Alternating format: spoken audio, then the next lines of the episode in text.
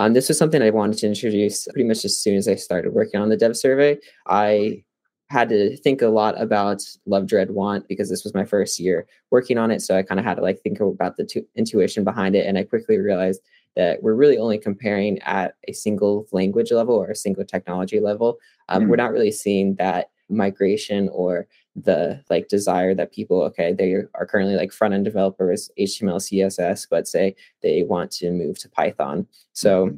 I immediately realized I wanted to try to visualize these connections. And um, this is what we landed with, which was using this, it's called a chord diagram. So it's mm. a circular plot, which a lot of people aren't familiar with. It's pretty popular in like biology. It's a very popular visualization, but we can pretty much see the path of people who are currently working in the language, say HTML, and we can see how many of those want to move over to JavaScript or Java but the kind of interesting trends that I saw was Rust, Kotlin, and Go. These are all very wanted technologies, and we don't see mm-hmm. many people moving away from these. So that was kind of like the biggest trend I saw.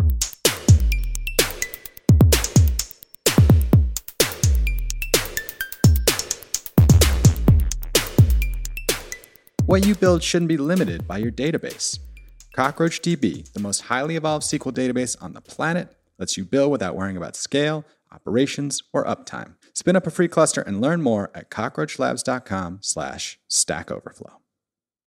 Hello, everybody. Welcome to the Stack Overflow podcast, a place to talk about all things software and technology. I am Ben Popper, the director of content here at Stack Overflow, and I am joined today by two of my colleagues, Ryan Donovan, a content marketer on my team, and David Gibson, a senior data analyst, also part of the marketing squad. Ryan, David, welcome to you both. Hey, Ben. Hey there. Happy to be here. So today is a big day. It's a fun week for us. We uh, released the results of our annual developer survey, which this year was taken by what around eighty thousand people responded to it. David. Yeah, just over 80,000. So, yeah, we, we love this. This is sort of a Stack Overflow tradition, something we feel can be pretty impactful in the industry and also provides a lot of insights. So, I guess before we dive into it, David, this was your first year sort of working on the data and analyzing it. Like, big picture, what do we do here? What were the tools we used? How do we make sure the data was good? How do we clean it and sort of like, you know, begin to break it down into its constituent parts? Yeah, definitely. So this was my first year at Stack Overflow and also my first year working on the dev survey. So we did things a little bit differently. Previously, it was handled by the data team and they did most of the data cleaning using R. There's a lot of great Qualtrics packages for R for extracting the data and cleaning it. So they historically did it in that. And then they would pretty much spin up an API with the, the data endpoint, and then the front end would just query that API and um, visualize the results. So we could took a similar approach, but instead of using an API, we just pushed all the flat files to like a GitHub repo but the data cleaning was still done in R and we still used all those R packages. So very similar, but a little different this year for the processing side. Nice.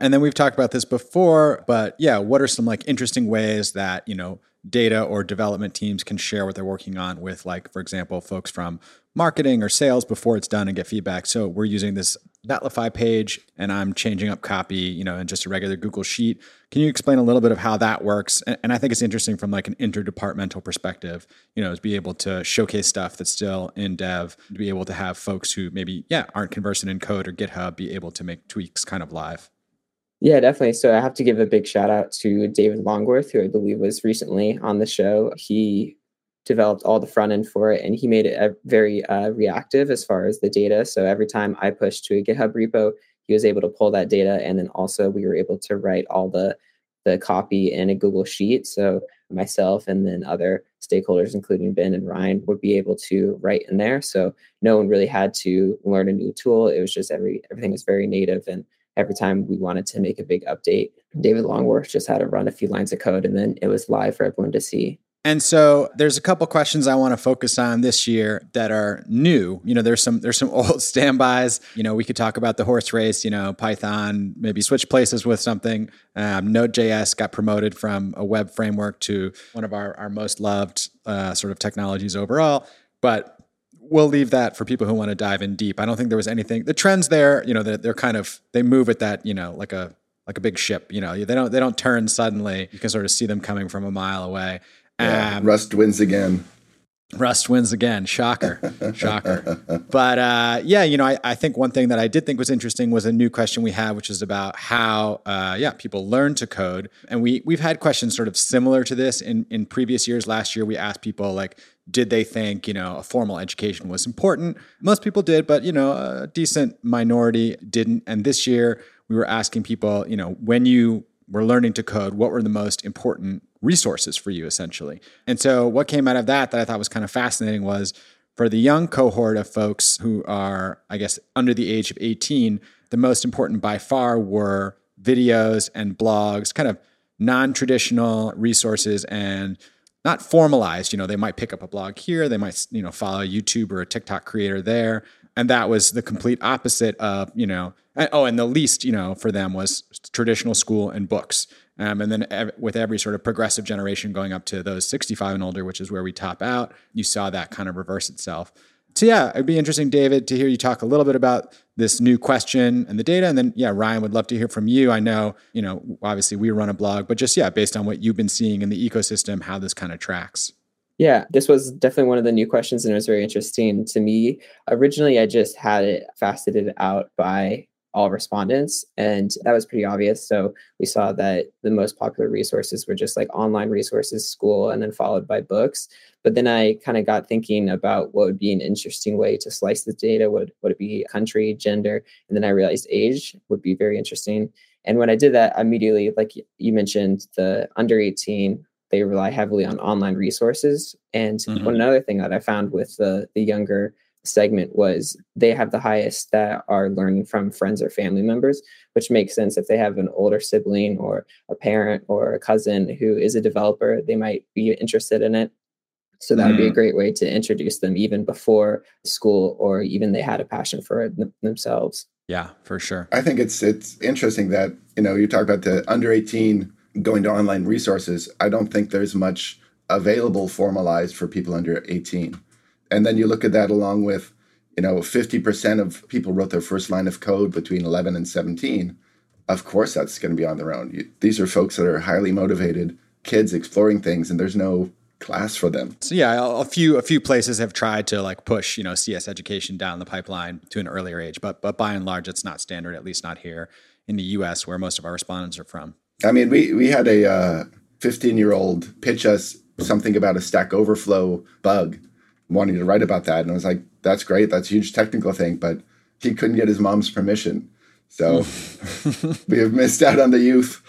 Yeah, I'll have to use a pseudonym. I guess, you know, the the sort of perspective that that this gives me also is that it really feels like we're entering like a not a new age of the internet or anything, but like the creator economy is increasingly becoming something that people understand from an early age and want to participate in. And so the idea of like learning from your peers and then teaching yourself, you know, like you said, learning from friends and family makes a lot of sense. I think a lot of people understand that that's one of the best ways to sort of build up your personal reputation in your network is let's say like I learned this. Okay, I'm going to do a quick video, quick tutorial, quick TikTok, you know, and just like share, you know, this tip that I was able to pick up or able to master. So I thought that was really interesting. Another one that I wanted to focus on was uh, a new question. What do you do when you get stuck?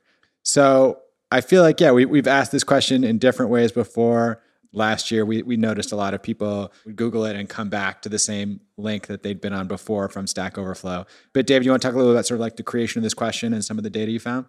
Yeah so this question I've kind of interpreted with a grain of salt just because the majority of our respondents are Stack Overflow users. So it's no surprise that the second thing that they do most is visit Stack Overflow. So I didn't dig too much into it, but Googling it makes a lot of sense. And then also in the, the free form text, I saw a lot of people calling out DuckDuckGo. So I think in next year's we will phrase it as a search and include Google and DuckDuckGo to, oh, to yeah. keep everybody happy there.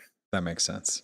And Bing and Bing. Yeah. No one, wrote, no one wrote Bing. I don't think somebody uses Bing. but yeah, this one also had a lot of watch help and tutorial videos. You know, call a coworker or a friend, and I guess you know meditation and panic were in there, uh, maybe in a slightly equal measure.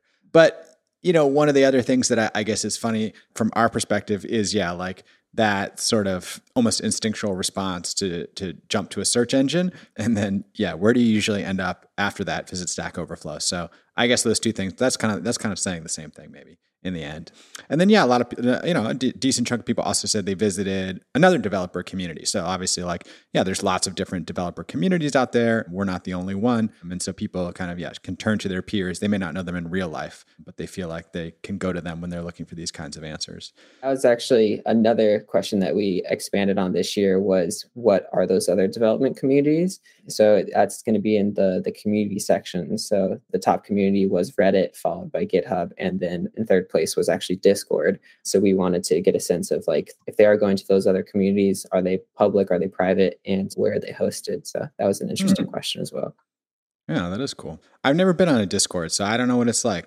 I'm a real okay boomer, but like, can you mm-hmm. just hop in there and use it like a Slack, or do you have to talk? Is it yeah, go ahead. I was kind of a lurker in one of the Python data science uh, discords for uh, a few weeks, or mm-hmm. I wasn't very active, but I kind of just was curious about it. But yeah, it's exactly like Slack. Um, you kind of just see who's online, you post a question, and then whoever's online who feels like they are capable of helping you, they can jump on. Definitely a lot of collaboration there in real time, uh, as opposed to like Stack Overflow where you're, waiting for an answer. So it's a, mm-hmm. new medium for sure. And you said that was that stuff's from uh, the community section. Yes, it's in the community section. So it's the other communities, public or private. Um, mm-hmm. So the first tab is going to be if it's a public or a private community. Majority are in these public communities with 84%. And then if you go to the other tab, which is top other communities, you can see them in descending order of where those communities are hosted. And then one other thing we threw in this year, which I wanted to discuss that I thought was interesting, was like this idea, you know, like I said, the the kind of most loved, most dreaded, most wanted haven't necessarily changed too much, or like you know, there's sort of big trends afoot, but the you know, year to year we don't see too much variation. But we were kind of trying to ask people that question in a different way, which is to say like you are a developer and you you know are working with JavaScript every day, or you're working with Python every day. What would you like to be working with if you could you know go in um, and make a decision about re-architecting the company, or just like hey, you know, like what would make this team happy and more efficient? Like, what should we try? Kind mm-hmm. of like, I don't know if I can think of a good comparison, but it's kind of like, you know, asking, going to a bunch of players and saying, like, okay, next year we need to have a new strategy. Like, what should our, you know, uh, formation be? Can we talk a little bit how we sort of like arranged this question? Because I think it's an interesting one. And also the way we visualized it, which is different from what we've done in the past. So this is the worked with versus want to work with you're referring to? Yeah. Yeah, definitely. So um, this was something I wanted to introduce pretty much as soon as I started working on the dev survey. I had to think a lot about love dread want because this was my first year working on it so i kind of had to like think about the t- intuition behind it and i quickly realized that we're really only comparing at a single language level or a single technology level um, mm-hmm. we're not really seeing that migration or the like desire that people okay they are currently like front end developers html css but say they want to move to python so mm-hmm. i immediately realized i wanted to try to visualize these connections and um, this is what we landed with which was using this it's called a chord diagram so it's mm. a circular plot which a lot of people aren't familiar with it's pretty popular in like biology. Um, it's a very popular visualization, but we can pretty much see the path of people who are currently working in the language, say HTML, and we can see how many of those want to move over to JavaScript or Java. But the kind of interesting trends that I saw was Rust, Kotlin, and Go. These are all very wanted technologies, and we don't see mm-hmm. many people moving away from these. So that was kind of like the biggest trend I saw. Mm, but what I find yeah. most interesting about these visualizations is people can take their own experience and interpret something new. So, say they are a marketer on the like at AWS or Azure, they wanted to see how many, say, Heroku or DigitalOcean people are interested in their services. They can see that, or just people who are like passionate about a certain language want to know where are other people who are similar to me wanting to work with in the next year. Yeah, I think one of the results there that that interested me was there was um, something like ten thousand JavaScript developers that wanted to jump to Rust or Go, which seems sort of a, um, a lateral move. I think I've heard of uh, JavaScript being kind of like the uh, the gateway drug to uh, programming, and now as people are people are in there and they're like, okay, let's get a little deeper. Let's see what these these other languages are about. Yeah, the JavaScript folks, they either wanted to go to TypeScript, which as we all know is JavaScript but just better, or yeah, they wanted to make a lateral move and kind of yeah, learn something that would allow them to do some different stuff. I thought this is a really cool chart. It's fun to play around with and sort of yeah, see those threads and those connections. Just the way it's done visually is really cool. Also, David, one thing you had mentioned, which I thought was interesting, yeah, was that Kotlin appeared as one of the you know sort of top languages in terms of things people wanted or popularity. And I don't remember it being as high in previous years. And then Rust and Go and Kotlin are all kind of situated in a unique space, which is to say they're like open, but also have like sort of a big corporation acting as a steward. So that's like a pretty interesting, I guess, you know, big picture trend, which is that, you know, this is something that companies understand that they really need to nurture, and which some companies obviously, yeah, it seems like they're doing, you know, a really good job. I, I guess like in the past, it felt like languages came more often out of academia or there would be like you know a single person you know who sort of set out a new pathway. And now when i think when companies see somebody with sort of that spark internally to create a new language that's often like a cause for celebration but also like something that they want to extend outwards to sort of draw people into the ecosystem. So it was cool to see those three you know still having momentum still getting towards the top and that there's this kind of common thread between them. I mean i think there's there's always been a corporate interest in programming language like C++, I believe, was started at uh, AT&T. There's always been some corporate development. It's just now it's with open source, it's it's much more participatory. Yeah, you make a good point. I think yeah, like in the past, let's use that as an example. Like the development of a language, how did it happen? Did it happen organically? Like was it pushed forward by people, yeah, sort of forking it and using it on their own, or was it like right, exactly, whatever happened inside of AT and T, that was mm-hmm. like you know what you were going to get in terms of the upgrades that year. Right. All right, everybody. Well, thank you so much for listening. If you want to check out the dev survey, you can go on over to stackoverflow.blog. We'll have a post up there with some of the insights and a link to the whole thing. And yeah, as always, you can share out, you know, the different charts and different information. We'll have some cool social cards you can make. And yeah, thanks to everybody who participated and to all the folks in the community and different communities um, who were willing to share with us. We uh, are planning to do a couple of shorter surveys this year. We're calling them pulse surveys. We did one so far on the blockchain. I think we have one coming up on cloud. So yeah, if you see those pop up on Stack Overflow, please do participate. You know, it helps us to learn and, and, and as we learn, we can sort of improve the ways we help to spread knowledge throughout the community. All right, everybody, thanks for listening. I am Ben Popper, Director of Content here at Stack Overflow. You can always find me on Twitter at Ben Popper. You can always email us, podcast at stackoverflow.com. And if you like the show, do leave a rating and a review. It really helps. And uh, I'm Ryan Donovan. I'm a lurker on Twitter at rthordonovan.